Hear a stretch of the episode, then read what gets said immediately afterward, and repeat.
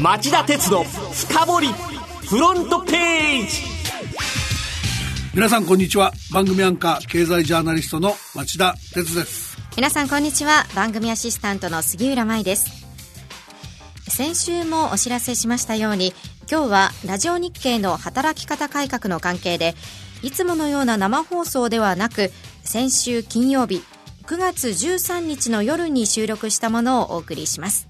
4月以降の2019年度上半期は大きな経済ニュースがたくさんあり番組では僕町田鉄が選んだその週の重要ニュースを10本カウントダウン方式でお届けしてきました。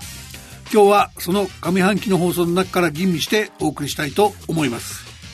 選ぶにあたっては一過性のものではなく今後の日本経済や企業経営暮らしに大きな影響を及ぼしそうなものを重点的に選びましたのでどうか参考にしてください。この後は今年度上半期に放送したニュースの中から選んだ10本の経済ニュースを10位からカウントダウンで紹介していきます。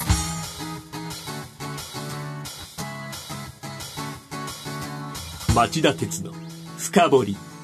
フロントページ。はい、えー、まずは10位のニュースです。7月12日の1位のニュースでした元日の人口が10年連続で減少。外国人は最多の266万人に。総務省が7月10日に発表した住民基本台帳に基づく今年1月1日時点の人口動態調査によりますと日本の人口は前年に比べ43万人少ない1億2478万人にとどまり10年連続の減少を記録しました。減少幅も1968年の調査開始以来最大となっています。一方外国人が全体に占める割合は2.1%に拡大しており働き手としての存在感が高まりつつあります。人口の減少は働き手の不足や個人消費の伸び悩みを引き起こす要因になり成長の足を最も強く引っ張る問題です。3年以上前の話ですが、政権発足から1000日余りの2015年10月7日、安倍総理は第3次安倍改造内閣発足の記者会見を開き、50年後も人口1億人を維持するため、希望出生率1.8に向かって強固な体制を整えたいと力説しました。ところが結果は惨憺たるもの。10年連続の人口減少に歯止めがかからなかったばかりか、出生率も反転どころか低下を続けています。第9位のニュースは？7月12日の3位のニュースでした。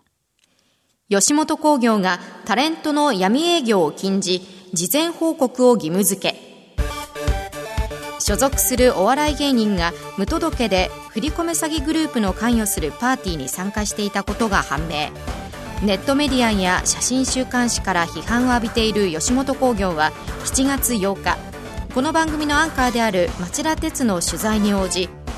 吉本興業を介さない芸人の独自ルートでの放送番組やイベントに出演する行為いわゆる闇営業を全面的に禁止した上で事前に全ての案件を届け出させる仕組みを構築する方針を明らかにしました。このニュースの後、町田さんは吉本興業のアドバイザリー委員会の委員に就任しました。はい。あの、この話は、好きあらば、企業や一般人を食い物にしようと忍び寄ってくる反社会的勢力をどう撲滅するかという点で、吉本興業一社の問題にとどまらず、日本の社会全体が考えなければいけない問題だと僕は今も思っています。では、8位のニュースは6月21日と7月19日の2位のニュースでした。リブラに最高水準の規制対応を G7 財務大臣会議の議長が総括。バリ北部のシャンティで開かれていた G7 主要7カ国の財務大臣中央銀行総裁会議が7月18日2日間の日程を終え閉幕するにあたり議長国のフランスがアメリカのフェイスブック社が発行を計画しているデジタル通貨リブラを念頭に最高水準の規制を満たし信頼されるものでなければならないとの議長総括を公表しました。この頃、リブラの実態が少しずつ明らかになり、アメリカのトランプ大統領やアメリカ議会、FRB、IMF、麻生財務大臣、黒田日銀総裁、そして G7 財務省中央銀行総裁会議と様々な方面からリブラへの懸念の声が上がりました。リブラウィークと呼んでもよいほどリブラ報道が溢れてたんです。これほどリブラが危険された背景には、発行主体の Facebook が膨大な量の個人情報の流出事件を起こした前科があるとか、各国当局の追及を逃れたいマネーを受け入れてきたスイスを発行地にするとか、参加する企業が多いとか、セキュリティ対策は大丈夫かとか、マネロン対策は万全かとか、銀行やクレジットカード会社の仕事を奪うんじゃないかとか、いろいろな懸念がありました。ですが僕は金融当局の本音は金融政策が効かなくなるんじゃないかという懸念にあると7月19日の町田鉄の深掘りで、えー、指摘しました。7位のニュースはこれです。8月2日の4位ですが、7月半ば以降、毎週のようにランキング入りし、町田さんが誤っていたニュースです。官報、不適切販売をめぐり、全3000万契約の調査を表明。日本郵政グループは7月31日、かんぽ生命保険の不適切販売をめぐり、過去5年間分のすべておよそ3000万件の契約について、不利益が生じたものがないか調査すると発表しました。一方日本郵政の長戸正嗣社長は記者会見で広範な不正の存在を知りながら今年4月のかんぽ生命株の第二次売却を強行したのではないかとの疑惑を景色版で否定しました。はい、えー、もう一回言います。僕は日本郵政グループのゆうちょ銀行の社外取締役をしており本当に申し訳ないと思っています。皆さん、本当にすいません。続いて6位のニュースは？9月6日の6位のニュースでした。楽天本格参入を来春に先送り、基地局整備の遅れを取り戻せず。楽天は9月6日、フルラインの携帯電話サービスのスタートを今年10月から来年春に延期する方針を公表しました。10月からは事実上のテスト期間とし利用者を5000人に絞り込み料金無料とします。背景には通信基地局の整備の遅れがあるとみられています。えー、一方と言いますか、楽天の基地局整備の遅れで、総務省が工事の迅速化を求めるというニュースは、8月16日の4位のニュースで、えー、すでにお知らせしていました。はい、で、取材したところ、相当ひどい状況だと、総務省は怒ってましたね。通信技術の専門家が会社にほとんどいなくて、ノウハウ不足なんだそうです。本当に来年春スタートできるのか、ちゃんとつながるのか、聞いていてリスクの尽きない話だと感じました。続いて第5位のニュースは？9月13日の1位のニュースでした。西川日産社長がついに16日辞任。日産自動車の取締役会議長を務める社外取締役の木村康氏は9月9日の取締役会後緊急記者会見を行い16日付で西川博人社長兼 CEO 最高経営責任者を事実上の解任処分にすると発表しました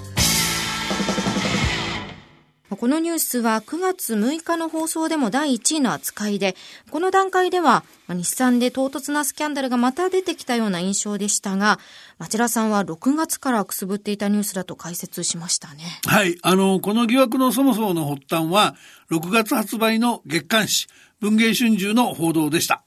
カルロス・ゴーン被告とともに金融商品取引法違反で逮捕、起訴されたグレゴリー・ケリー被告のインタビューとして、才川氏が日産の株価に連動した報酬を、えー、受け取る権利の行使日を変更し、当初より4700万円多い、えー、利益を不正に得たと報じていました。えー、西海氏は9月5日に手続きの不正は知らなかったが、4700万円を受け取った事実は認めたという話でもありました。はい、この段階で、えー、僕は、えー、西川氏が主張したほど軽い不正とは考えにくく、今後の展開から目が離せない問題だと、えー、コメントしてました。そして9月9日の取締役会で事実上の解任に至ったという経緯でした。えー、第4位のニュースはこれです。9月6日の4位のニュースでした。イギリスの議会下院が EU 離脱の延期を可決。首相の解散提案は不発に。